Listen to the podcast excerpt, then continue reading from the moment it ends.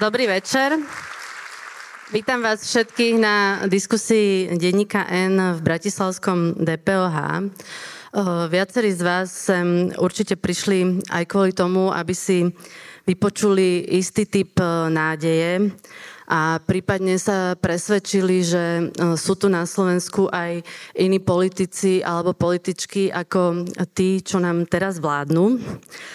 A z tohto pohľadu to teda dúfam bude pre vás aj pre tých, čo nás počúvajú mimoriadný večer, pretože našou hostkou je prezidentka Zuzana Čaputová.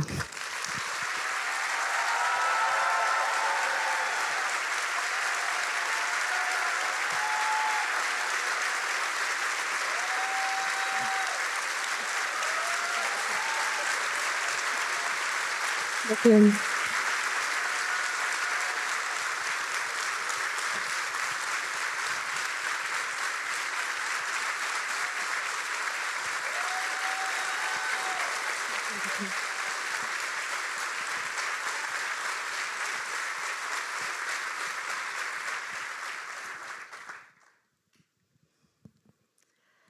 Musím teraz, pani prezidentka, eh, kvôli svojej práci eh, často pozerať eh, alternatívne médiá, pretože tí vládni politici tam chodia poskytovať rozhovory. A vlastne ako som to tak pozerala, tak som zistila, že nerobíme to úplne správne, tú žurnalistiku. Oni sú vlastne teraz mainstream a my sme, my sme občianské médium a my sme tá alternatíva. Tak som, tak som vlastne niečo obkúkala. Čiže na úvod by som sa chcela spýtať, e, pani prezidentka, ešte vládzate? Dobrý večer všetkým, ďakujem za privítanie. E, nekladiem si zbytočné otázky, idem. No ja som si... Ja som si všimla, že vy dosť veľa cestujete. Nie je to fyzicky namáhavé? Že všimla som si, že dosť veľa cestujete. Nie je to fyzicky namáhavé? Takéto debaty sa vedú na tých e, iných médiách, to som netušila. A poradíte mi, ako sa na to správne odpoveda? No, mali by ste hovoriť, že je to veľmi ťažká práca, ale že vy, ste, vy vlastne cvičíte každý deň od rána a to vám, to vám dodáva veľa sily. Ďakujem pekne, takže... A ja by som mala tak prikyvovať hlavou vlastne.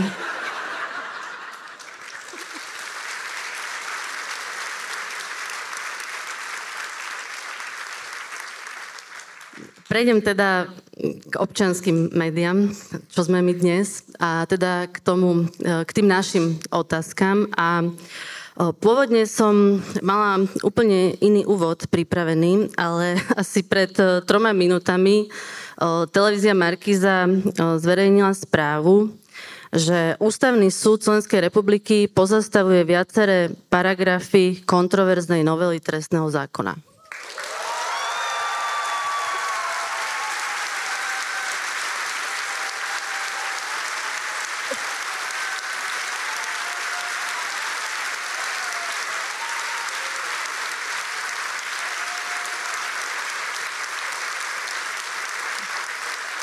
Ja myslím, že ešte nikdy ľudia netliskali takto žiadnemu súdnemu rozhodnutiu.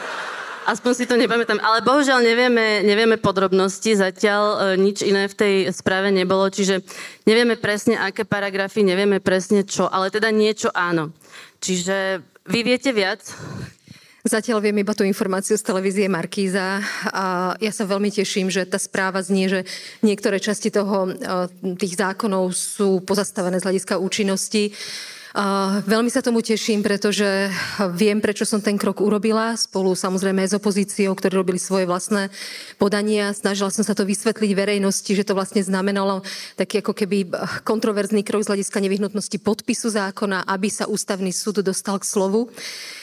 Som tomu veľmi rada. Zdá sa, že ak je to teda pravda, teda Markiza priniesla tú informáciu, tak by e, bolo možné stihnúť, alebo je možné stihnúť v rámci tých 15 dní, e, aby takéto rozhodnutie ústavného súdu vyšlo aj v zbierke zákonov. Takže dúfajme, že sa teda vyhneme nejakému ignorovaniu rozhodnutia ústavného súdu. Nepoznáme samozrejme ten rozsah, ale pre mňa je skvelou správou, že demokracia na Slovensku funguje, že tu fungujú brzdy a protiváhy v podobe súdnej moci v nejakej miere, ktorú sa teda dozviem, verím tomu, že zajtra, že keď nám to bude doručené. To je vlastne zákon, kvôli ktorému protestovali 10 tisíce ľudí posledné mesiace. A o, za normálnych okolností, ako ste vypovedali, mal by vysť v zbierke, ale už vieme, že to je nejaký čas problém, že z nejakých dôvodov sa niektoré veci v tej zbierke neobjavujú. Viete si predstaviť, že vy by vlastne ani to rozhodnutie ústavného súdu nezverejnili v tej zbierke na čas? Že, že vlastne môže sa toto stať? Tak akože zdá sa, že stať sa môže všeličo, ale úprimne nepredpokladám, že by takýmto spôsobom odignorovali uh, lehotu, ktorá je uvedená v zákone z hľadiska publikovania, či už zákonov alebo nálezov zbierke zá, nálezov ústavného súdu, pretože pokiaľ ide o tú veľkú novelu, tam sú ešte ako keby v rámci nejakých lehôd vôbec nie, nie sú v rámci lehôd z hľadiska praxe. Keď sme sa pozreli, že táto vláda, ktorá príjmala viaceré zákony v skrátenom legislatívnom konaní, tak po mojom podpise boli do dňa alebo dvoch zverejnené v zbierke zákonov. My, sa už, my sme úplne nikde inde z hľadiska týchto lehôd, takže nepredpokladám, myslím si, že by odignorovali rozhodnutie ústavného súdu z hľadiska lehoty na jeho zverejnenie. Vy ste ešte stále optimistka pokiaľ ide o tú vládu, ale vlastne tých 15 dní uplynie niekedy možno 14. alebo 15. podľa toho, kedy to tam pošlu. Nehrozí nám nejaká ústavná kríza, že jeden súd sa bude rešpektovať, druhý nebude, tretí povie, že veď to rozhodnutie ústavného súdu zverejnili až dve hodiny po tom, čo platila možno novela trestných kodexov? Ak narýchlo počítam, a dnes je 28, tak tých 15 dní by bolo možné stihnúť, alebo respektíve to je tá lehota. Takže uh, nebudem fabulovať alebo vytvárať scenáre, ktoré uh, musíme sa spolohnúť aspoň na niečo, a to je dodržanie tej lehoty. Hovorím zatiaľ v prípade zverejňovania uh, novely tých zákonov, tak tam sú v nejakých lehotách, pretože ich naťahujú maximálny možný čas, lebo nejakú lehotu tam má Národná rada a nejakú lehotu tam má ministerstvo. Tu sa bavíme iba o tej ministerskej lehote. Takže z tohto hľadiska, keď to bude publikované v zbierke zákonov, tak by nemal nastať ani ako keby nejaký rozkol alebo sporné prístupy alebo odlišné prístupy z hľadiska aplikácie. Čo to hovorí o našej demokracii, že vlastne sa bavíme o tom, či niekto niečo načas e, zverejní v zbierke a, a vôbec aj tá obštrukcia, ktorú ste zažili pri tých trestných kodexov, že vám to pomaly doručovali, že teraz to tam nie je. Kde sme sa to ocitli, v akej fáze? No, samozrejme v mimoriadnej fáze, alebo musím povedať, že nie len počas mojich piatich rokov výkonu mandátu, ale aj predtým, keď som aj s kolegami pracovala s legislatívou, zastupovala som občanov v rozporových konaniach, sledovali sme v istých oblastiach legislatívne procesy, zúčastňovali sme sa ich tak eh, si nepamätám tento typ eh, obštrukcií eh, a spôsobov tam, kam sme sa prepracovali teraz. A zároveň musím povedať, že nejde iba o novelu v oblasti trestného práva. Viaceré zmeny zákonov, ktoré sú teraz zatiaľ ešte v procese, a evidentne ja mám pocit, že nie sú spracovávané a vypracovávané na ministerstvách, pretože tam sú dlhoroční odborníci, s mnohými z nich sme dochádzali do kontaktu a zdá sa, že sú to zákony, ktoré proste sú narýchlo napísané, ignorujúc európsku právnu úpravu, medzinárodné dohovory, ktorými sme viazaní. Nebudem zatiaľ prezradzať viac. Dúfam a verím, že ešte v rámci procesu dôjde ku korekcii, pretože ak by nie, tak by boli priamo zasiahnuté mnoho mnohé buď ústavné práva našich ľudí, tak verím, že sa to ešte zmení, ale aj tým chcem naznačiť, že aj z hľadiska nielen procesu, ale aj obsahu čelím takému prístupu, ktorý som tu doteraz nevidela. Tak e, teraz vidím, že aj premlčanie pozastavili napríklad. Prišla mi notifikácia. Ale teda necháme to, už, necháme to už tak poriadne, si to potrebujete aj vy prečítať, aby ste vedeli, čo sa stalo. Ale vrátim sa ešte k tomu vášmu podaniu. Lebo vy z, toho, z toho podania vyplýva, že vy ste veľmi pozorne sledovali tú rozpravu a vy tam upozorňujete napríklad na to, že spravodajca zákona Tibor Gašpar vystúpil v rozprave v noci o 1.30 s dvojhodinovým príspevkom. Minister spravodlivosti Susko vystúpil o 3.30 nad ránom s asi hodinovým príspevkom. Alebo tam aj citujete Petra Pellegriniho, ako upokojoval svojich poslancov vetou nebojte sa, to bude krátke. Prečo bolo toto podľa vás dôležité dať to do toho podania a upozorniť na to ten ústavný súd? To podanie je rozsiahle. Je rozsiahle práve preto, aby som zdôvodnila nielen rozpor s ústavou z hľadiska hmotného práva, ale aj procesu, samotného legislatívneho procesu, ktorý, ako všetci vieme, bol, bolo, to, bolo to skrátené legislatívne konanie bez toho, že by bol podľa môjho názoru prítomný jeden z troch zákonných dôvodov, ktorý je nevyhnutný. Zároveň kvôli tomu, že počas toho zaznievali argumenty, že veď no, aj keď bol skrátené legislatívne konanie, tak to bolo nahradené parlamente. A práve v tom podaní poukazujem na to, že aj tá rozprava v parlamente e, bola skracovaná, bola limitovaná, prebiehala predovšetkým medzi poslancami opozície navzájom, vzácne za účasti niekoho z koalície. A za ďalšie samozrejme rozpráva v parlamente nejakým spôsobom nenahrádza skrátený, pardon, riadny legislatívny proces, kde sa vyjadrujú povinné subjekty, verejnosť má možnosť sa vyjadriť. E, v rámci medzirezortného pripomienkového konania sa majú vystrieľať navzájom argumenty argumenty, aby sa našlo najlepšie možné riešenie z hľadiska legislatívy a rozpravy v parlamente nenahrádzajú, lebo to by sme potom nemuseli mať riadny legislatívny proces. A nemôže sa rokovať o 1.30 alebo o 3.30?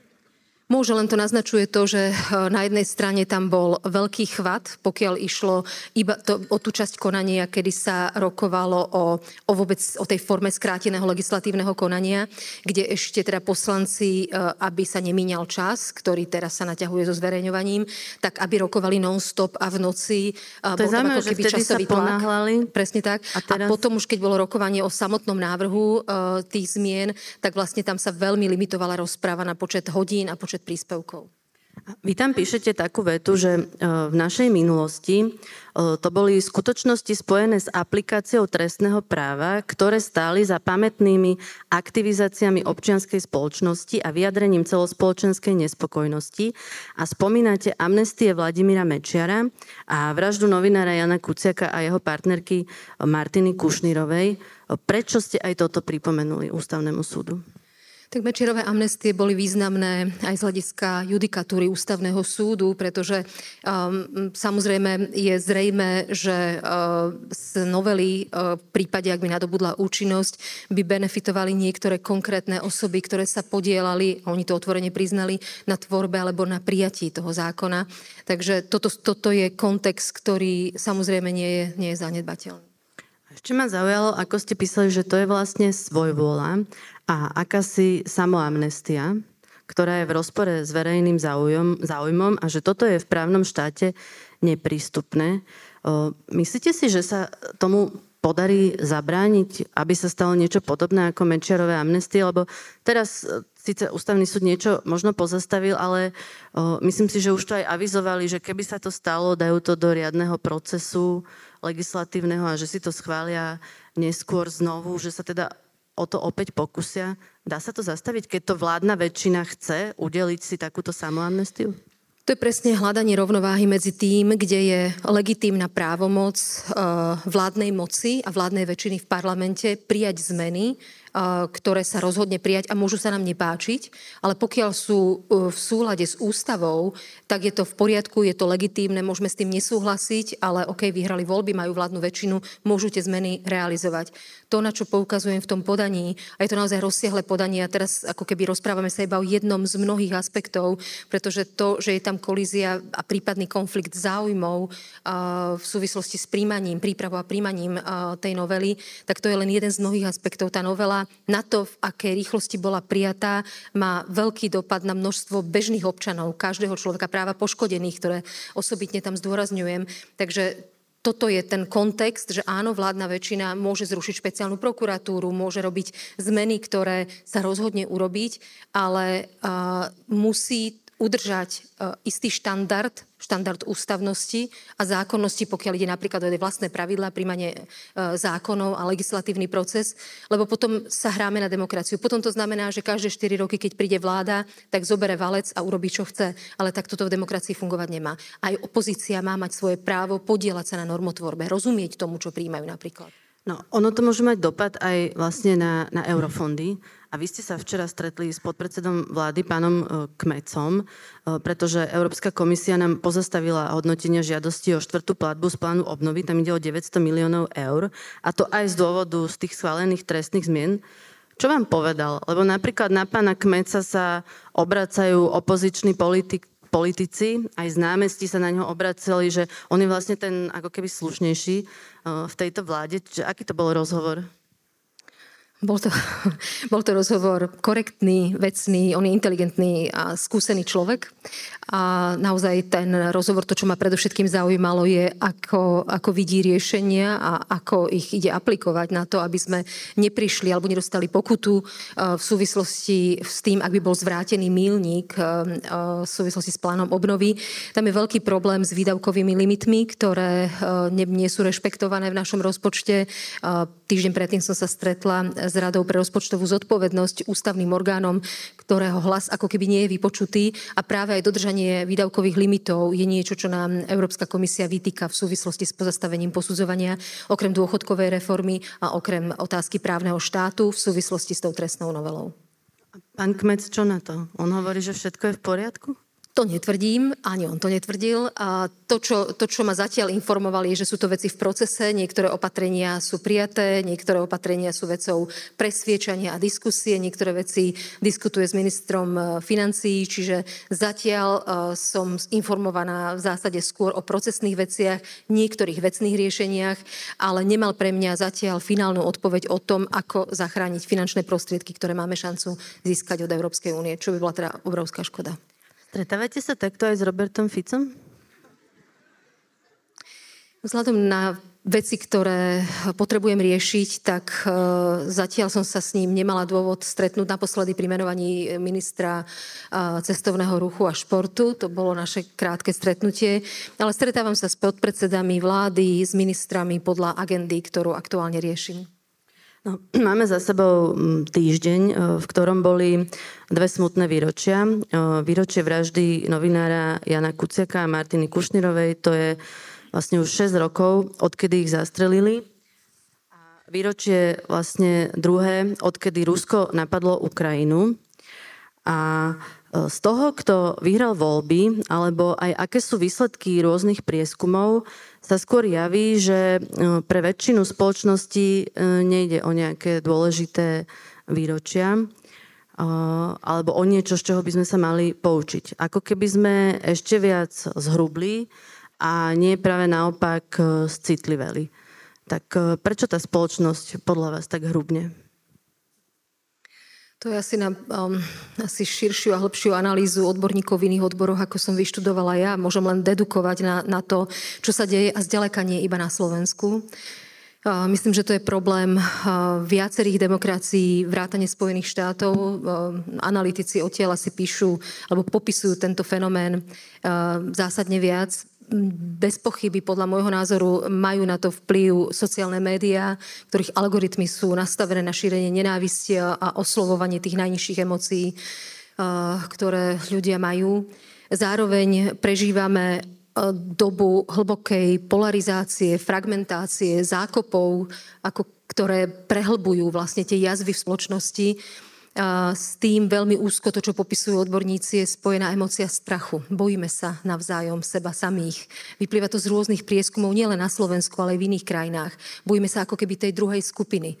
My a oni, takéto delenie. Je prirodzené, že v spoločnosti sú rôzne názory, sú rôzne postoje, ale je veľmi nebezpečné pre spoločnosť, keď sa súdržnosť ako keby rozpadá.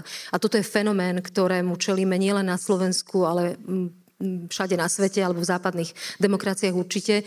Bez pochyby na tom má vplyv aj e, kombinácia kríz, ktorými sme boli konfrontovaní e, ako ľudské spoločenstvo v poslednom období.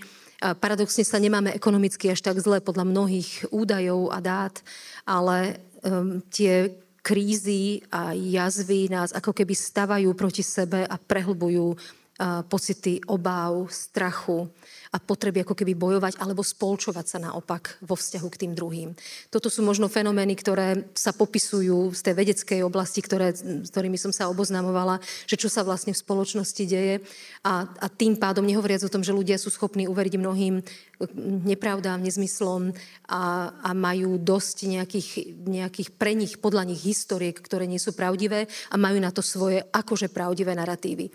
Posledná a nezanedbateľná vec je, že mnohí Autokrati, populisti využívajú tú emóciu strachu, ktorá je prítomná v spoločnosti, na to, aby ponúkli rýchle, nereálne riešenia, predstierajú svoju sebaistotu a ponúkajú e, nepriateľa, nasmerujú na ňo nenávisť, až na to, že to nefunguje. A je to nebezpečné. Je to nebezpečné pre spoločnosť samotnú a je to nebezpečné pre nich samých, pretože akého konia osedlajú, tam ich dovezie takú emóciu budú musieť potom ako keby krmiť a s takou emóciou sa zahrávajú. A ja sa obávam, že raz sa môžu otočiť voči ním.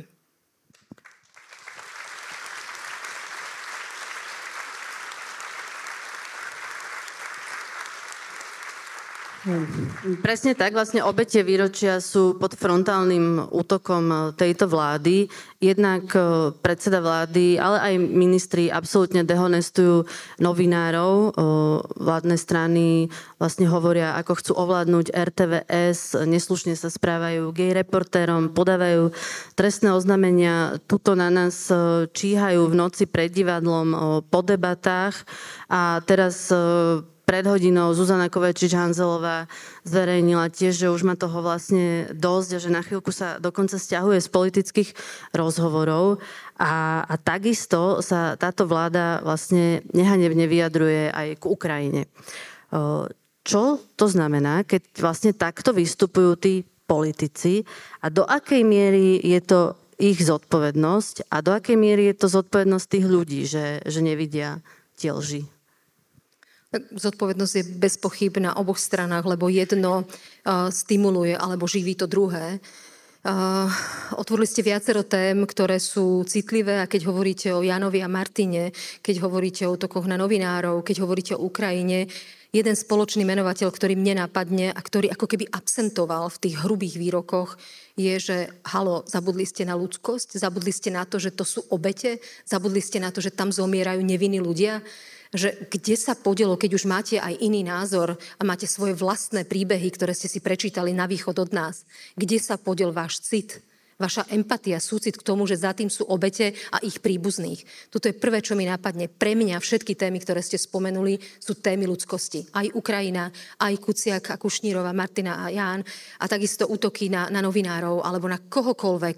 Na kohokoľvek už len preto, že je to e, človek inej národnosti, že to je žena, previnila sa preto, že je žena a sú na ňu brutálne útoky, už len preto, že je to príslušník nejakej menšiny kde sa podela súdnosť a najmä u tých, ktorí uh, držia mikrofóny v rukách a ich hlasy sú ozvučované.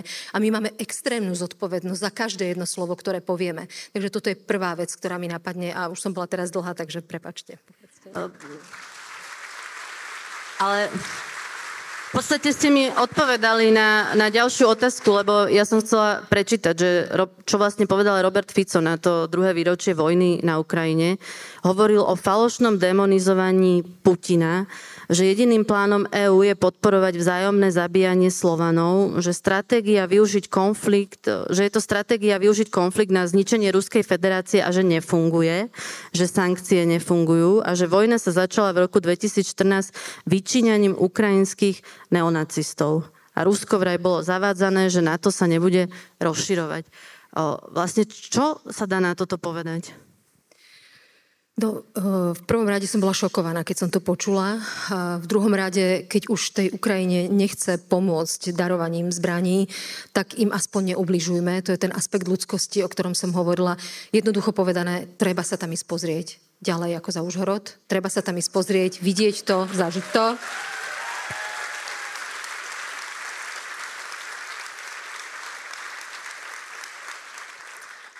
Lebo ak na niečo budem spomínať ako na najhlbšie emocionálne zážitky z výkonu môjho mandátu, tak bez pochyby a medzi tým bude nášteva Ukrajiny počas vojny, dvakrát, keď som tam bola. To sú silné veci, ktoré tam človek uvidí a možno by to videl potom inak. Druhý aspekt z toho, čo ste spomínali, spočíva v tom, že tieto vyjadrenia sú v istom rozmere nové. Aj to, čo v nedelu odznelo. A to je, že vlastne sa tu spochybňujú alebo v horšom svetle hovorí o našich spojencoch a partneroch v Európskej únii. Hovorí o Európskej únii, ktorej my sme súčasťou. O západe, ktorého my sme súčasťou. Ktorý tu ide posielať zbranie, aby zabil Slovanov, či nejak takto bolo formulované. Hovorí o nich horšie ako o krajine, ktorá nás dala na zoznam nepriateľských štátov. Ja keď som nad tým rozmýšľala aj ďalej, nad tým, čo sa udialo vo Francúzsku, vo V4 a tak ďalej, tak som si uvedomila, že asi do istej miery Robert Fico naozaj prežíva autentickú obavu a strach. Je to možné. Uh, on asi autenticky bol vylakaný z toho, čo sa udialo. A je to podľa môjho názoru aj tým, že doteraz bol obmývaný skôr názormi, radami a informáciami skôr na východ od nás. A podľa mňa bude veľmi užitočné, čím viac bude vystavený rozhovorom so západnými lídrami, s našimi spojencami a partnermi v EÚ a NATO, tým možno aj on bude vnímať tú situáciu inak. Ja som mala šancu tým, že som zastupovala Slovenskú republiku na formátoch, ktoré sa týkajú Severoatlantickej aliancie, od začiatku vojny vidieť, ako západní lídry o tomto uvažujú, ako starostlivo zvažujú každý jeden krok, ktorý vo vzťahu k Ukrajine idú urobiť. Tam nebol žiaden prehnaný aktivizmus. Tam pracujú so serióznymi informáciami od svojich informačných služieb s dlhšou históriou a menej spornou, ako sú tie naše. A zároveň teda Zároveň áno, hľadajú vhodnú mieru. Niekedy bolo sporné poslať tam protizdušnú obranu, poslať tam stíhačky. Niekedy sa báli urobiť aj tieto kroky. Dnes sa ukázalo, že kroky boli v poriadku a nič sa nestalo. Pomáhame predovšetkým obeti tej vojny. Rusko je agresor, Ukrajina sa bráni. Toto treba mať na pamäti. Preto im západný svet pomáha a myslím si, že naozaj môže byť uh, veľmi prínosné, ak Robert Fico bude čo najčastejšie v komunikácii s ľuďmi s týmto názorovým spektrom. Možno by ste ho mohli zavolať do toho paláca. Ja Aj volám tých, západný, ktorí mám pocit a presvedčenie, že to má zmysel a že navzájom e, sa chceme počúvať.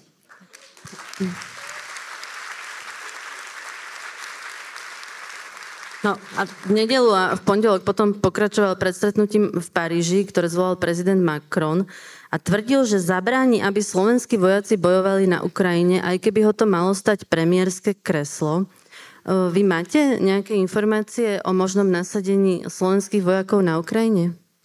Ja to popíšem takto. Som hlavná veliteľka ozbrojených síl. V nedelu večer...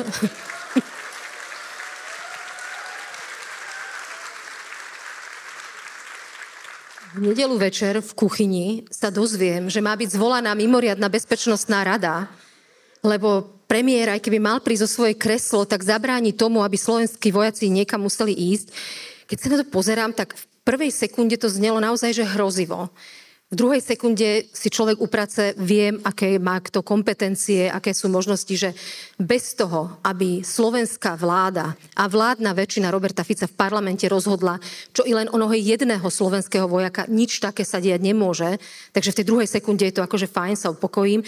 Ale v tej tretej si uvedomím, že zvyšok ľudí na Slovensku, ktorí neriešia kompetencie jednotlivých orgánov, ten strach majú. A ja viem, že v mnohých rodinách nastala panika, že sa začína vojna alebo niečo podobné. Ľudia sa zlakli, že tu nás ide niekto dotlačiť k tomu, ešte nebodaj ohroziť premiéra v jeho kresle v súvislosti s možnou vojnou na Ukrajine.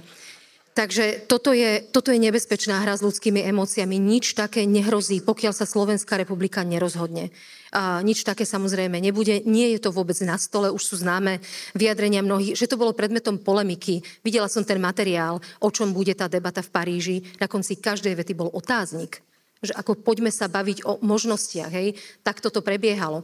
Ale záver je, vieme, akí nejakí vojaci ani od aliančných krajín, ani z EÚ e, sa tam nechystajú. No, čo takéto vyjadrenia slovenského predsedu vlády robia s tým, ako sme ako krajina vnímaní v zahraničí. Ale na, napríklad aj samotnými Ukrajincami. Lebo na jednej strane máte nejaké vyjadrenia vy, ale na druhej strane je toto, čiže čo to zahraničie vlastne si myslí o Slovensku? Ja myslím, že zahraničie predpokladám, že ako keby načítavalo tú situáciu po, po voľbách na Slovensku, pretože samozrejme boli informovaní o predvolebných výrokoch e, vládnej koalície. Potom po voľbách nastala situácia, že tá domáca retorika bola nejaká, ale praktické a pragmatické kroky e, z hľadiska podpory spoločných rozhodnutí v rámci Európskej únie sú také, že slovenská vláda podporuje tieto kroky, pokiaľ ide o sankcie, finančnú pomoc Ukrajine, pokiaľ ide napokon aj dodávku zbraní na komerčnej báze. To všetko slovenská vláda podporuje, ide to ďalej, čo je dobré. A, takže m, toto bolo asi, asi vnímané tak, že dobre, domáca retorika je nejaká, ale reálne kroky sú iné a dobré. Zároveň ale to, čo v nedelu a teraz v posledných dňoch nastalo, to, čo hovorím o spochybňovaní našich partnerov, som presvedčená o tom, že to je vnímané citlivo. A predpokladám, že si to mnohí z nich e, s pánom premiérom vysvetlia alebo budú sa ho pýtať, ako to myslel. A ja len dúfam, že e, to bolo ojedinele a že to nebude mať e, zlý dopad na obraz celej krajiny. To poviem veľmi optimisticky. Tak ja som sa chcela spýtať, že či vám náhodou nevolal český prezident Petr Pavel, lebo neviem, či ste videli, čo povedal pán predseda českej vlády Fiala, že teda on nekomentoval, keď išiel Robert Fico položiť kvety k hrobu Gustava Husaka, ale že toto si už vlastne pýta komentár a hovoril o tom, že agresorovi sa neustupuje a že mieru nikdy neviedlo to, že zložíme zbranie. Je to tak, ak sa pýtate, že či som teraz ohľadom tohoto netelefonovala s mojim kolegom Petrom Pavlom, tak nie, toto sme naozaj ne, nepovažovali za potrebné. Ono je to totiž to samovýpovedné. A to, čo ste povedali, že predsa len tej Ukrajine stále pomáhame, to je tak, že vlastne on má nejakú retoriku dovnútra, ale v skutočnosti nejaké procesy stále bežia? Áno, veď je to napokon verejne známe, mnohé z tých procesov bežia a je to tak dobré. Um, ja úprimne ani úplne nerozumiem aj niektorým tým vyjadreniam, keď na jednej strane uh, padne výrok o tom, že uh, ruská agresia je porušením medzinárodného práva a na druhej strane padne výrok, myslím dokonca v tom istom uh, texte, že vlastne tú vojnu spôsobili a vyprovokovali Ukrajinci a západné mocnosti, čiže vlastne ja, ja tam vidím obsahovú nekonzistentnosť. A vy kde stojíte v tom názore, že či Západ robí pre tú Ukrajinu dosť? No ja si myslím, že sa nám nedarí robiť dosť a hlavne dosť rýchlo, lebo čas e, je veľmi významný takisto. Um, myslím si, že tá pomoc a kapacita pomoci samozrejme je limitovaná, pretože uh, nikto nebol pripravený na to, že takéto niečo sa udeje ale vidím to a videla som to počas od začiatku vypuknutia vojny alebo ruskej agresie na Ukrajine, tie jednotlivé postupné kroky a tam, tam sa zobrazuje aj tá opatrnosť, o ktorej som hovorila, ktorá je legitímna, je logická. Bola to nová situácia. Mnohí lídry zvažovali, ktorý krok urobiť a ktorý nie. Nikto do toho nešiel bez hlavo, ale v zásade ako keby tie kroky sa diali postupne a rozložené v čase a viem, že mm, Ukrajinci potrebovali pomôcť a opäť, inak mimochodom mimochodom len, ja si spomínam na, na to obdobie tesne pred 24. februárom, dva roky dozadu.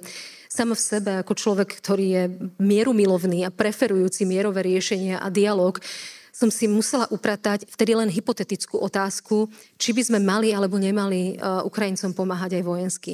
Aj pre mňa samú to bol vnútorný proces, nechcem to nazvať bojom vnútorným, ale že to, toto je dobré, že prekročiť horizont, že posielať niekam zbranie, veď vieme, čo zbranie robia.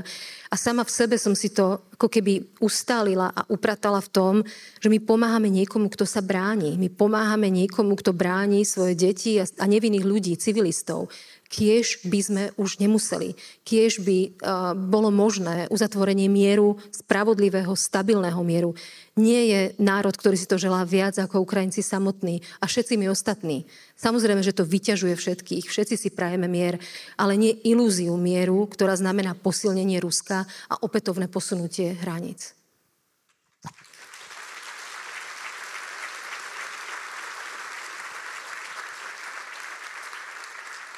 Je približne mesiac pred eh, prezidentskými voľbami a eh, podľa jedného kandidáta, eh, ktorý má najviac preferencií v prieskumoch, je zásadnou otázkou prezidentských volieb to, či majú hrať hráči, hokejisti, ktorí hrajú v KHL v slovenskej reprezentácii.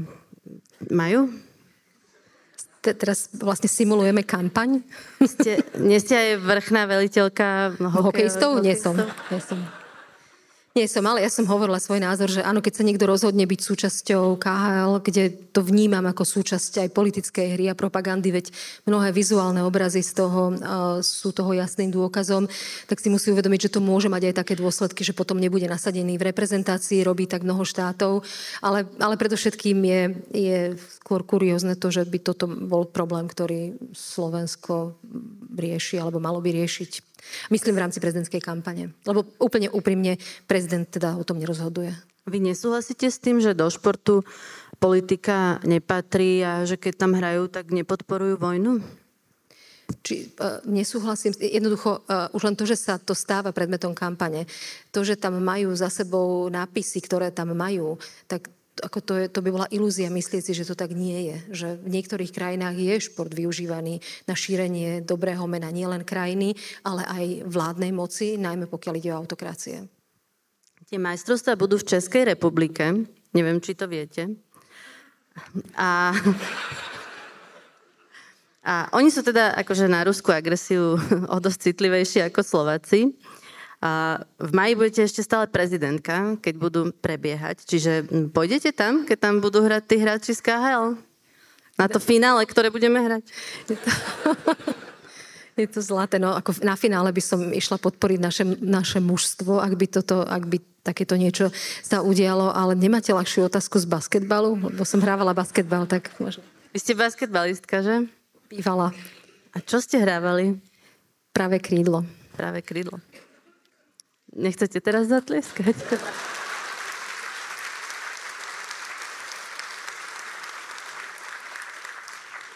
No ale keď sa pozriete na tie prieskumy eh, verejnej mienky a keď to aj porovnáte s tým, keď ste kandidovali vy, ako sa vyvíjala tá situácia, tak eh, ten rozdiel je 10%, pokiaľ ide o druhé kolo. A taký bol v prieskumoch približne aj rozdiel mesiac pred voľbami medzi vami a pánom Ševčovičom. Vlastne už ste o tých 10% v tom druhom kole viedli. Tak aká je šanca ešte, že Ivan Korčok vyhrá? Dá sa dobehnúť 10%? Úprimne neviem, asi možno skôr niektorí komentátori alebo analytici, ktorí sa uh, volebným kampaniám venujú, pravidelnejšie, eh, tak by vedeli odhadnúť, že či áno. Faktom je, že nám zostáva niekoľko týždňov, počas ktorých vlastne nastane tá najtvrdšia kampaň, tak si to pamätám aj z tej vlastnej skúsenosti. Môžu sa udiať rôzne veci, ale ťažko povedať, že eh, akým spôsobom sa vyvinie táto situácia. Čiže nie je to stratené, ale hlavne to nie je stratené vtedy, ak to my nepustíme z rúk, ak ľudia prídu k voľbám, lebo to je veľmi dôležité, ak prídu prejaviť svoj názor. Čo znamenala tá najtvrdšia kampaň? Útoky uh, sa stupňovali smerom k zblížiacemu sa termínu. Viem, že tam bola uh, aj tá deepfake fotografia. Audio vtedy ešte nie. Áno. boli tam fotografie, boli tam útoky na, môj, na moju rodinu, čo bolo pre mňa taký, že nový rozmer.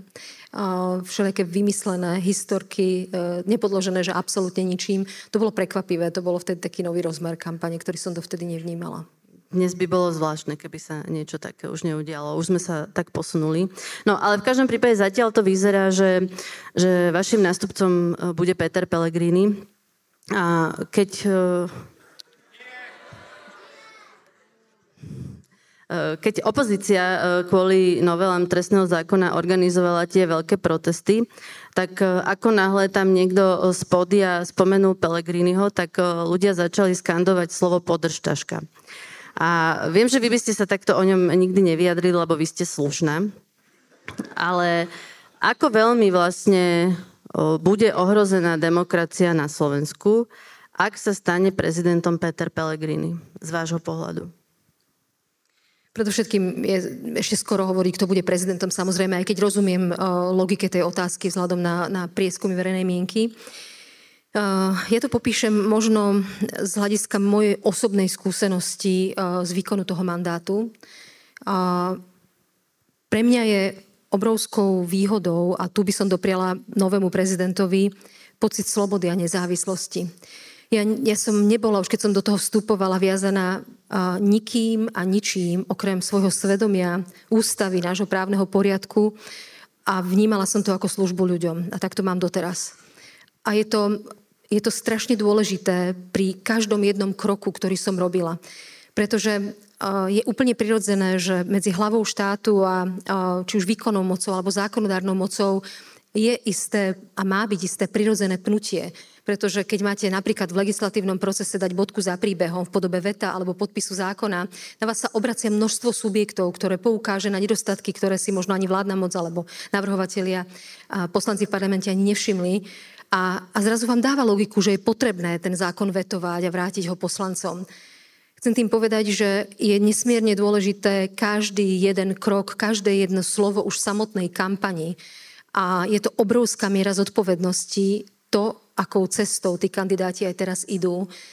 A, pretože nevie, nie je možné, alebo respektíve neviem, či je prenosná skúsenosť, keď som po voľbách absolvovala akúkoľvek diskusiu a spýtali sa ma na akúkoľvek citlivú otázku, ja som si nemusela spomínať na to, čo som tvrdila v kampani. Ja som si iba pomyslela, precítila, ako to mám upratané. A to som povedala pred kampaňou, v kampani, počas výkonu mandátu a dúfam, že aj o 10 rokov. A táto miera slobody a súladu vnútorného, ktoré ten kandidát má a budúci prezident, tá je veľmi dôležitá. Túto mieru slobody a nezávislosti Slovensko v prezidentskom kresle potrebuje.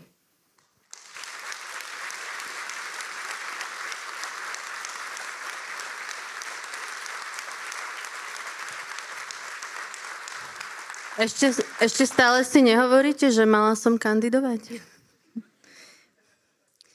Uh, nie, úprimne nie. Ako ja, ja, ja teraz dokonca stretávam ľudí, ktorí teda m, zdá sa, že ma majú radi.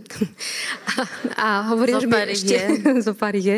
A hovoria, že mi ešte viac rozumejú. No, to je ako keby, ako keby to, to zhrubnutie politike je úplne zjavné, ale ako som povedala pri tom oznámení, um, ja si strašne vážim dôveru ľudí, vážim si um, postoje, ktoré vychádzajú aj z prieskumov a, a neberiem to ani ako samozrejmosť. Nikdy to tak brať nebudem. Aj keď sem prídem a je tu potlesk, mňa to úprimne vždy vylaká a prekvapí. A je to dobré. Je to najhoršie by bolo, keby som sem prišla ako kráľovná zvyknutá na potlesk. To, to by bolo zle. Čiže v tomto zmysle si to vážim veľmi a mm, ale zároveň myslím si, že je správne vedieť, kde siahajú moje sily a ešte s tým súvisí aj môj osobný rodinný kontext. Takže urobím, čo vládzem do 15. júna a, a potom samozrejme v nejakej inej podobe. Takže, takže tak. No,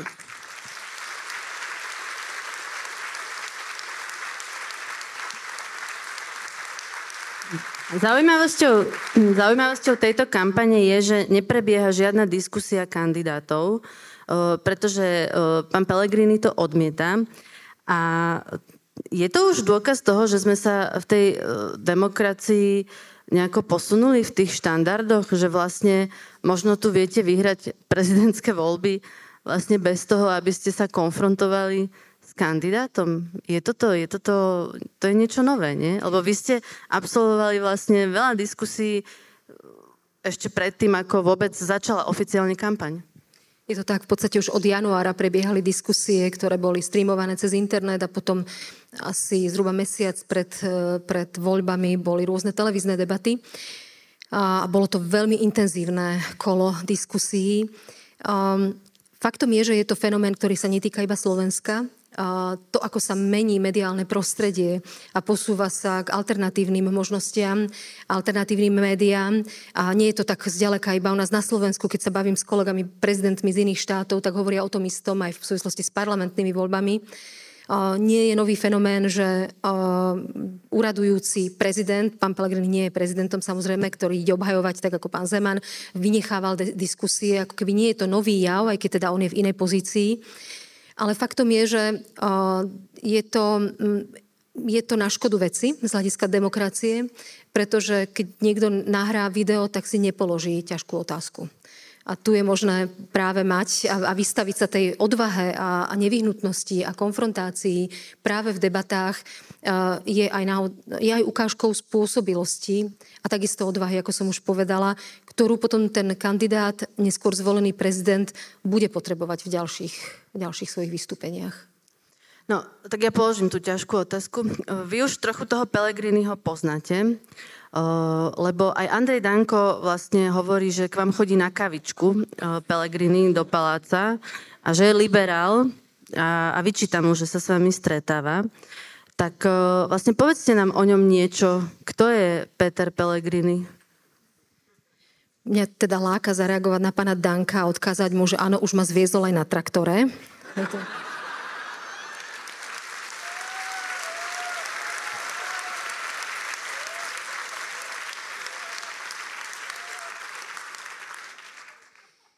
Um, ja, ja viem, čo chcete. Vy teraz o ňom niečo pekné poviete, aby ho tí harabinoví voliči nešli voliť.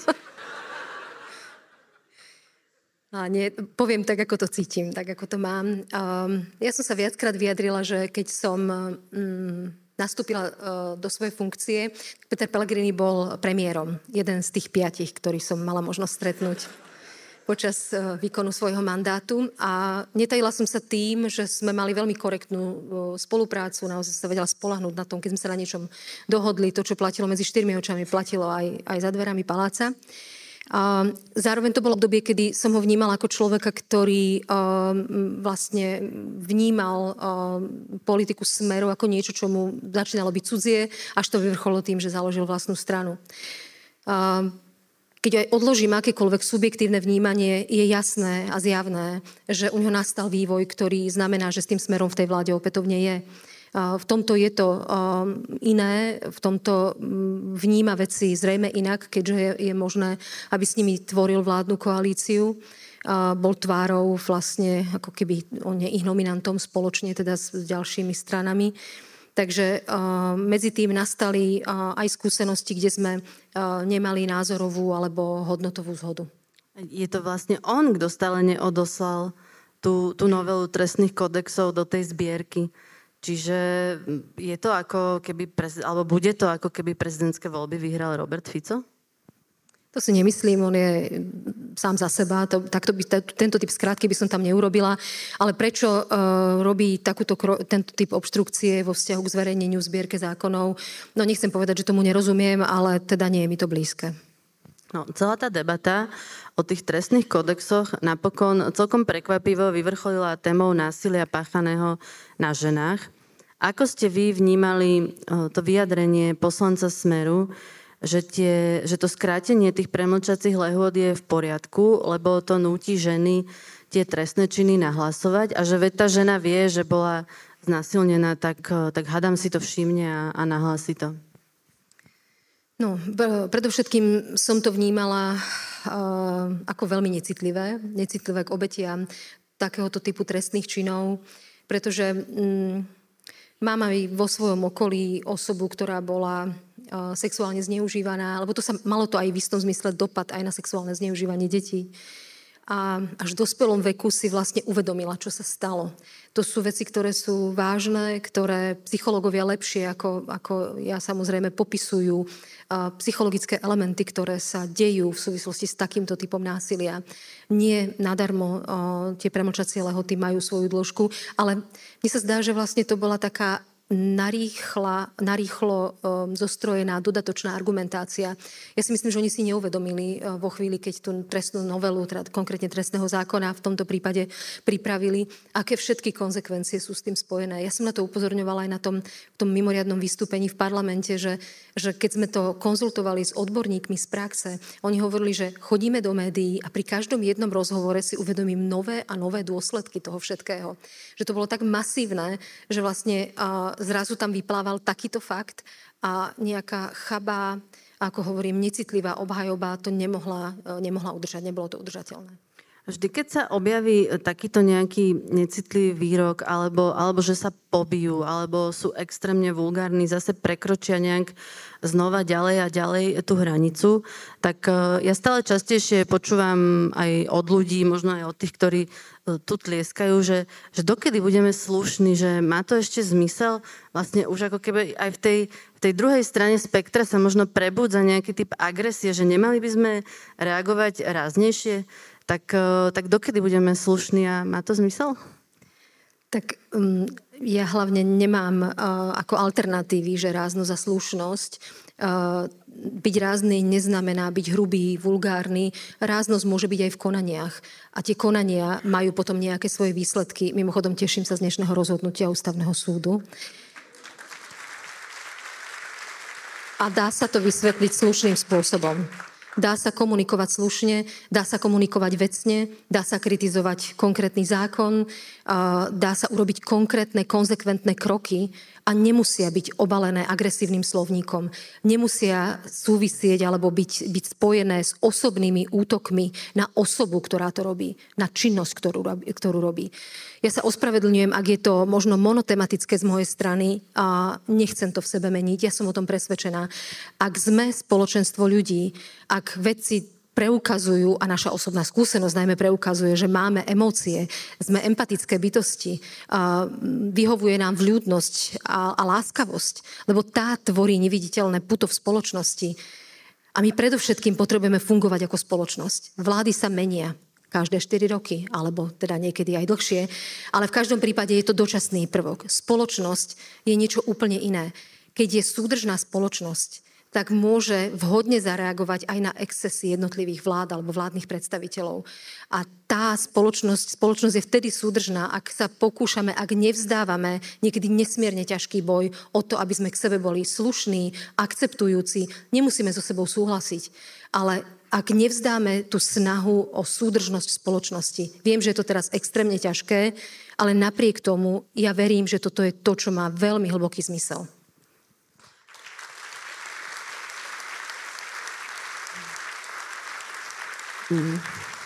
Títo istí politici, ktorí vlastne útočia na ženy aj takýmito vyjadreniami, budú teraz o niekoľko dní pri príležitosti Medzinárodného dňa žien MDŽ rozdávať zase ženám karafiaty, hovoriť im, neviem, že ich boskávajú všade, spolu s rôznymi vtipmi o, o svokrach a milenkách.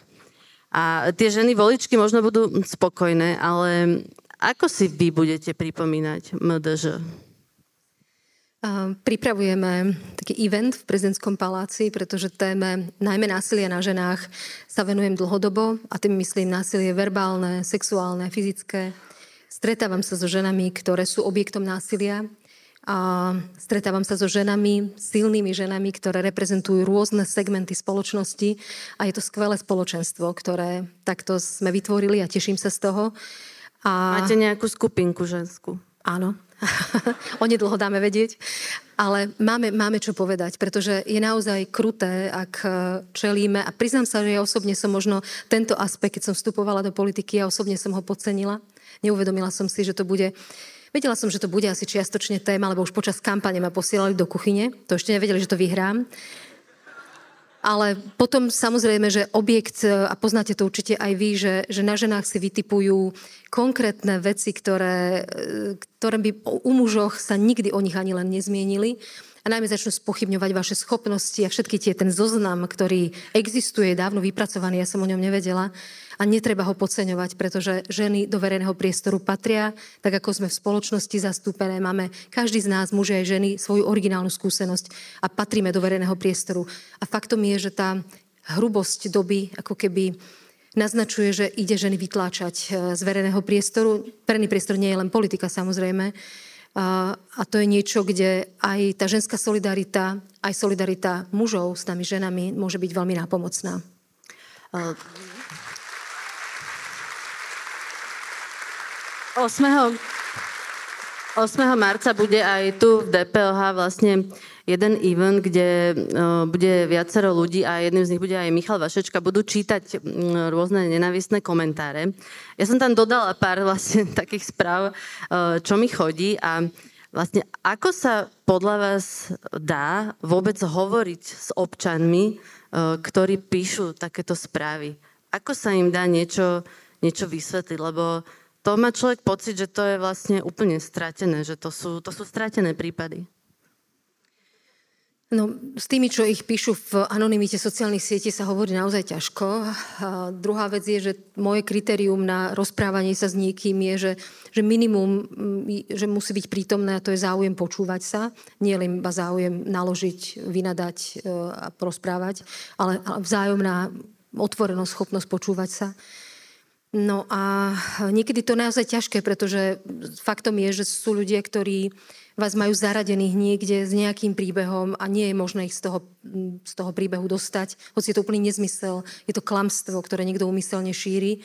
a nemám ako keby naivitu myslieť si, že, že teraz toho človeka prehovorím alebo že mu nejak ne, ne, preukážem nezmysel, ktorý neexistuje, alebo jeho opak. A na druhej strane to súvisí s tým, čo som hovorila pred chvíľou, dochádzam do kontaktu s mnohými ľuďmi, či už na neformálnych stretnutiach, alebo aj pri oficialitách, pri ústavných aktoch. A častokrát si hovorím, že už len štatisticky sú určite na tej druhej strane v tej chvíli aj ľudia, ktorí ma nemajú radi, ktorí ma považujú za nejakú predlženú ruku zla, či čo sa to píše.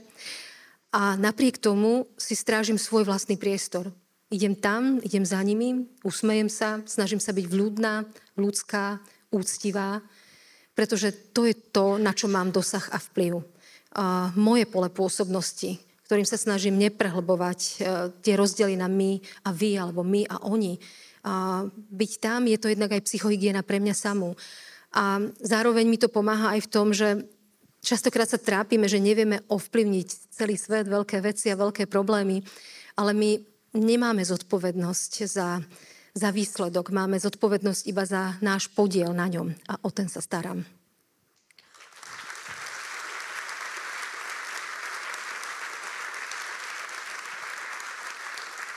My sme priniesli už dávnejšie príbeh Mateja Juraška, ktorý dokonca kedysi aj hajloval, bil sa, volil Kotlebu, ale zmenilo ho aj to, keď vám robil ochrankára.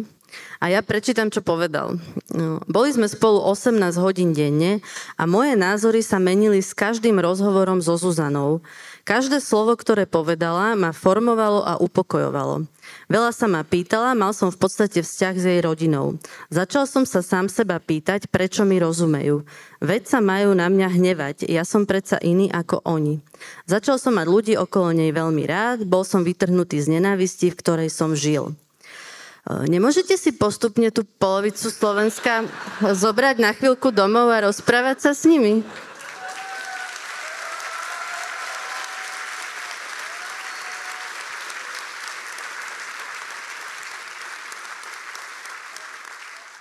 toľko ochrankárov. Oni aj tak vyzerajú väčšinou, tí, tí ľudia, čo nenávidia. Je to taký námet na novú poprezidentskú aktivitu vlastne. Aj nejaký Ale grant to... možno by na to niekto. Ale je to zaujímavý príbeh, lebo zase z mojej strany, ako som Mateja vnímala ja, tak podobne Možno, možno by si niekto povedal, že s detskou naivitou, ale je mi to úplne jedno. Proste pre mňa to bol mladý chalán, ktorý ma vozí, ktorý má úlohu chrániť ma, čo vôbec nie je sranda, pretože on je povinný ma zachrániť, hej, ako z titulu svojej profesie a, a môže to byť všelijaká situácia, takže som si ho a priori vážila a rešpektovala ho a s týmto prístupom som s ním komunikovala. takže to je zase ako keby z mojej strany, že, že vlastne som si sama v sebe nepostavila. Hoci bol tak zaujímavo potetovaný, ale ale to som, to som veľmi neriešila, ale, ale teda v, som, to keď som spomínala ľudskosť a rešpekt, tak e, toto bola tá cesta. No, hovorili sme o tom, ako vlastne prezidentský kandidát Pellegrini e, brzdí zverejnenie trestných kodexov v zbierke, ale on aj ostatní vládni politici sa vás snažia obísť e, aj v ďalšej dôležitej téme a to je kompetencia menovať riaditeľa Slovenskej informačnej služby. A pán predseda Hlasu a Národnej rady povedal, že on to na koaličnej rade zastavil, aby vám e, túto kompetenciu zobrali, lebo v princípe na to stačí obyčajná väčšina v parlamente. A ešte hovoril také slova, že bodka, už sa o tom nemusíme ani baviť. A o pár dní na to sa ukázalo, že chcú dostať vlastne Pavla Gašpara, ktorého vám navrhli vymenovať za riaditeľa, do SIS tak, že zmenia štatút SIS príjmu ho ako príslušníka, spravia z neho námestníka a takto vlastne on bude tu SIS riadiť. Tak už ste o tom s niekým hovorili, napríklad s Pelegrinim, vlastne čo si o tomto postupe myslíte? Um, tak ten postup je úplne jasné, tam netreba ani ako keby ho demaskovať nejakým zložitým popisom. Je to obidenie právomocí uh, hlavy štátu. Uh, v prípade aj zmeny zákona ja som avizovala, že ak tak urobia, samozrejme obyčajnou väčšinou to vedia spraviť, ale, ale napadla by som to prirodzene na ústavnom súde, lebo v zmysle ústavy uh, je výlučnou právomocou prezidenta alebo prezidentky menovať vyšších štátnych funkcionárov, kam Siska spadá. A, takže by to bolo dočasné opatrenie a bolo by to následne pravdepodobne sporné, keby e, vymenovala si vláda a obišla takto kompetenčne, podľa môjho názoru teda e, ústavné právo e, prezidenta republiky. A tam je zaujímavý ešte iný element a v prvom rade sa nenechám dotlačiť k nejakému rozhodnutiu týmito úskokmi a obchádzaním. Um, treba si spomenúť na to, že vláda si dala na čas, kým navrhla kandidáta, takmer 4 mesiace to trvalo. Podľa viacerých predstaviteľov vrátane Roberta Fica, doterajší námestník, ktorý Sisku vedie, je profesionál, ktorý ju vedie dobre, takže takmer 4 mesiace im to trvalo. Potom to doručili do prezidentského paláca a neprešiel ani len týždeň od toho doručenia, keď som sa z novín dozvedela, že zmenili štatút Sisky, aby mohli obísť e, pozíciu, alebo respektíve menovanie menovanie hlavy štátu. Je to, je to ich politická zodpovednosť. Žiaľ, pokiaľ ide o nejaké možné korekcie alebo napadnutie na súde tohto kroku, Náš právny poriadok nepočíta s takýmto zneužitím. Naozaj tam tvorivo zákonodarcov nezašla. Takže na prvú zatiaľ sme nenašli nástroj, ktorým by sa toto dalo spochybniť. Viem, že o niečom hovorí opozícia. Uvidíme, zdá sa, že bez ohľadu na to, či by som vymenovala alebo odmietla, a oni touto cestou dosiahnu to, že Sisku povedie ich nominant, až dokedy tam bude nový prezident a tomu navrhnú buď iné alebo rovnaké meno. No. To, tá cesta je naozaj takto, pokiaľ ide o, tú, o ten setting, o tú právnu Akú to zase budeme mať o, tajnú službu, keď ju bude viesť o, Pavel Gašpar? Takú ako doteraz vlastne zase len škandály a medzinárodná hamba? Ťažko povedať. E, samozrejme o osobe Pavla Gašpara pochybnosti mám.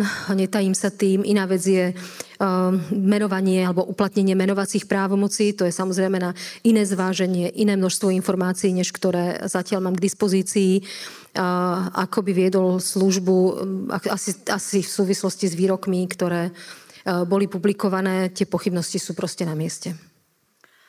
Za tých 5 rokov, čo ste prezidentkou, ste tú krajinu dosť zásadne ovplyvnili. Čo sa bude hovoriť o tom, aké bolo Slovensko Zuzany Čaputovej? A čo by ste chceli, aby sa hovorilo? Ja, ja si v prvom rade neviem nárokovať e, na ten pojem, že Slovensko Zuzany Čaputovej, ak, e, ak tým myslíte nejaký typ odkazu alebo alebo moje vnímanie krajiny počas výkonu môjho mandátu, možno by som tomu lepšie rozumela, ale ne, neviem si úplne e, prisvojiť, že Slovensko v Čaputovej, priznám sa, že akým spôsobom mám uchopiť tú otázku. Na to sa... Asi tak, že čo, čo budú, ako budú ľudia vlastne spomínať na ten váš mandát? Hm.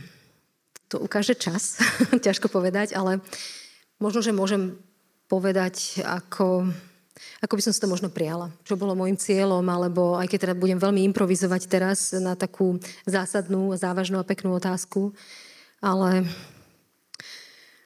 veľmi by som si prijala, keby tá skúsenosť e, s výkonom môjho mandátu, skúsenosť so mnou, e,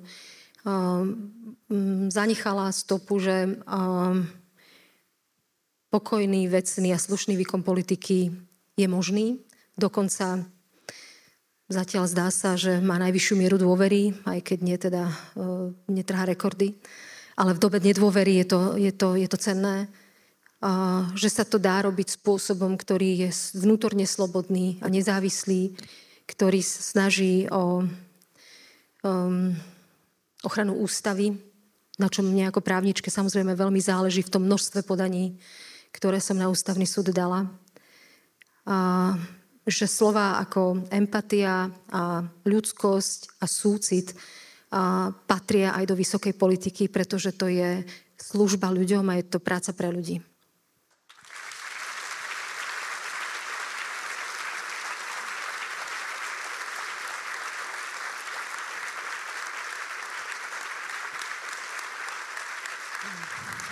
Budete Budete prezidentkou už len pár mesiacov, myslím, že tri aj niečo, ak dobre počítam. A niekto by mohol mať pocit, že nás tu v tom vlastne nechávate a vy si teraz idete užívať oddych a dôchodok a doživotnú limuzínu. Uh, ako veľmi teda uh, tú druhú, zrejme uh, stále o niečo menšiu polovicu Slovenska opúšťate? Často hovorím to, že si potrebujem oddychnúť a to naozaj veľmi, veľmi cítim. A myslím si, že to je zodpovedné aj voči sebe, aj voči prácu, práci, ktorú nech akákoľvek budem potom robiť. Potrebujem odstup, potrebujem nadhľad, potrebujem zreflektovať čo všetko som zažila, spoznala, ako mi to zapadá do dovtedajších skúseností a tém, ktorým som sa venovala. Myslím, že o to užitočnejšia potom budem musieť byť budem môcť byť.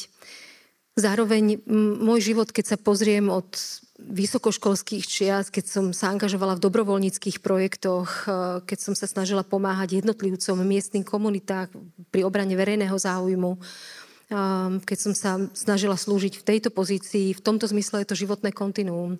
A v nejakej podobe verím, že tá služba ľuďom, verejnosti, demokracii bude pokračovať. Ak bude o to záujem, ak sa stretne s mojimi schopnosťami a silami, tak takto sa poznám a verím, že tak nejak, takýmto nejakým spôsobom budem, dúfam, užitočná. No, vy ste teraz mali obed s bývalými prezidentmi. A v podstate nikto z nich nebol taký mladý ako vy, keď skončil ako prezident. Uh, máte len 50 rokov, to môžem asi povedať. Uh, to znamená, že ešte by ste mohli normálne veľa pracovať vlastne. Ja, ja, ja, ako sa ja poznám, tak ja neviem, že by mi hrozilo niečo iné. Ja mám skôr opačný problém, takže uh, potom ako si nevyhnutne oddychnem, uh, ja pracujem rada, mňa to teší, ja sa rada učím a ja mám rada pocit zmysluplnosti a užitočnosti, takže ako nechystám sa, že by som štrikovala papuče alebo niečo také po zvyšok života. Hej. No, lebo vek, vek prezidenta je aktuálne veľkou témou v Amerike, pretože Joe Biden má 81 rokov. To je vlastne toľko, koľko má teraz Ivan Gašparovič, aby ste si to vedeli uh, predstaviť. A na jednej strane sú otázky, že či to nie je príliš veľa, keďže na konci mandátu by mal 85. Uh, vidíme, ako si pletie mandát, čo sa teda Gašparovičovi dialo už pred 70 Ale to teraz, to teraz nie je podstatné. Uh, chcem tým povedať, že toľkoto rokov, 81, čo má teraz Biden, vy budete mať až o 30 rokov. A takže vlastne vy ešte stále môžete jedenkrát kandidovať na prezidentku, lebo veď človek môže byť dvakrát prezidentom. Takže teraz si oddychnete a 2029 pôjdete poraziť Pelegriniho?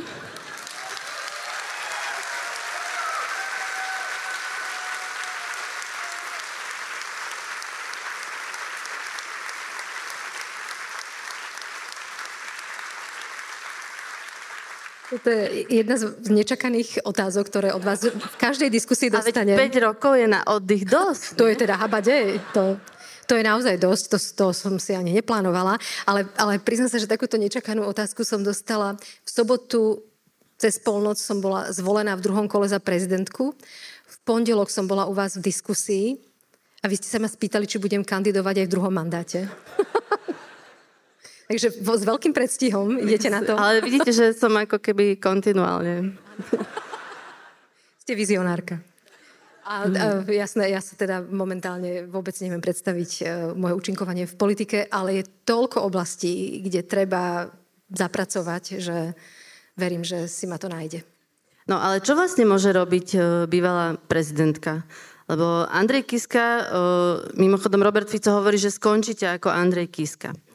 A on vlastne končil mandát ako 56-ročný, založil firmu Rommate, kde pomáha rómskym ženám, zároveň je to modná značka, ale až tak verejne sa neangažuje. Je fakt, že čaká na rozhodnutie Krajského súdu v daňovej veci. Čiže čo môže robiť prezidentka? Lebo asi nie úplne hocičo. Samozrejme, že nie úplne hocičo, pretože ten, ten titul prezidenta zostáva v podstate až do smrti a musíme si uvedomiť zodpovednosť, ktorá je s tým spojená. A, takže naozaj má to byť niečo, čo je zodpovedné a kredibilné a, a, a nie, že by zneužíval ten titul alebo tú predchádzajúcu pozíciu na nejaké účely, ktoré by boli pre neho osobné a podobne. A, takže zasa tých možností, o, nie je to nejak limitované alebo nie je to niekde zadefinované, ktoré, že, čo by nemohol robiť, ale rozhodne si má, máme byť vedomí zodpovednosti, ktorá je s tým spojená. Čiže budete vo verejnej službe? A ja by som to ešte zatiaľ nešpecifikovala. Priznám sa, že um, to, to, čo prvé viem, je ten oddych, ktorý som už spomínala. Druhá vec je, že um, niekto mi raz povedal, že zober si veľa času na áno a málo času na nie. A nechcem naskočiť v behu, v ktorom ešte stále som do 15. júna, do iného kolotoča bez toho, že by som sa na chvíľku zastavila. Vďaka tomu som aj musela pustiť niektoré možnosti, ktoré bolo treba uzavrieť skôr ako, Myslíte v ako v oddychu. To nie je až tak dôležité. Ale chcem sa naozaj zastaviť, zreflektovať. A áno, aj s plným vedomím toho, že možno niektoré príležitosti sa nezopakujú, ale, ale chcem to urobiť ako keby s chladnou hlavou, oddychnutou hlavou, zastaviť sa, zreflektovať a potom sa rozhodnúť. Zhruba dva týždne pred voľbami ste tu v DPLH povedali, že demokracia a Slovensko sú silnejšie ako Robert Fico. Stále si to myslíte? No, um, ja budem možno monotematická, ale je to tak aktuálny a silný moment. Um, to, čím sme začali dnešnú debatu, uh, je poukázanie na to, že inštrument, ktorý ústava predpokladá, naša práv, náš právny poriadok, možnosť súdnej moci, aby zreflektovala a vyvodila kontrolu vo vzťahu zákonodárnej moci, práve dnes prvým náznakom, ešte nepoznáme detaily, vlastne zapracoval. To je demokracia. Demokracia nie je o osobách. Samozrejme, že ju môžu veľmi významným spôsobom ovplyvňovať, ale pokiaľ tu budeme mať súdy, kde je predpoklad nezávislosti a takto k ním pristupujem, tak tá demokracia funguje. Je normálne a deje sa to v každej demokracii, že nastanú isté excesy že niektorí politici, politické strany testujú e, hranice demokracie. Otázka je, či sa s tým systém je schopný vysporiadať, alebo nie je. A po dnešku, po tom náznaku, ktorý tu odznel, mám pocit potvrdenia toho, že napríklad systém brzd a protiváh na Slovensku zdá sa, aspoň v tom náznaku, na teraz funguje. Samozrejme uvidíme, ako to ústavný súd posúdi ako celok, ale z tohto hľadiska demokracia je viac ako jeden človek. A ešte ste povedali, a dnes ste to už aj zopakovali počas e, debaty, že e, to bolo vlastne pred voľbami ste tak upokojovali, že veď každá vláda je len na 4 roky. A toto si teraz máme hovoriť, že treba len vydržať? Lebo ako sa dajú vydržať 4 roky? No, vzhľadom na to, že som stretla 5 vlád počas 5 rokov, 5 rokov, nie je každá vláda na 4 roky.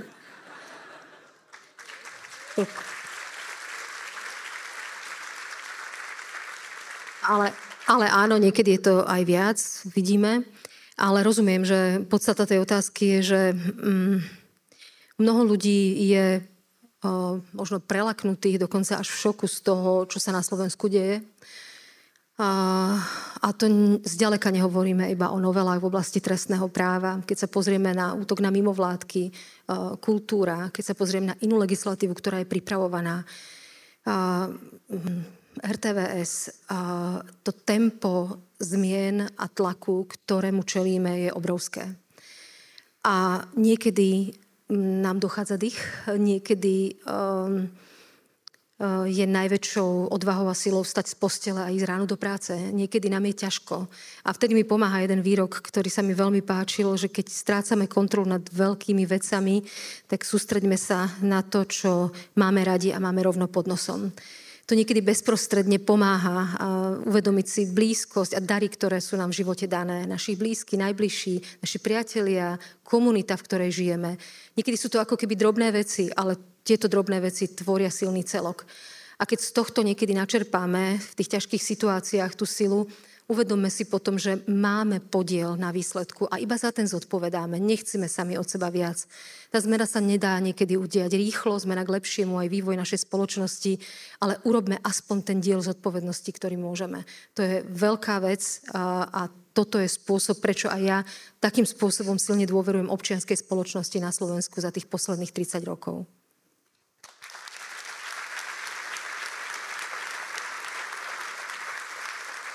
Tak možno budete chodiť s nami aspoň protestovať, keď nebudete prezidentka, lebo to veľa ľuďom pomáha vlastne, keď sa tak stretnú na jednom námestí. Verím tomu, ja to pozerám doma cez stream. Aspoň takto si vlastne uh, tú blízkosť doprievate. Tak ďakujem vám veľmi pekne, uh, že ste prišli. Sme síce v DPOH, ale vy tu máte ochranku, takže aj keby vás vonku čakal uh, Glik s Kaliňákom, tak predpokladám, že chlapci, chlapci ich zvládnu.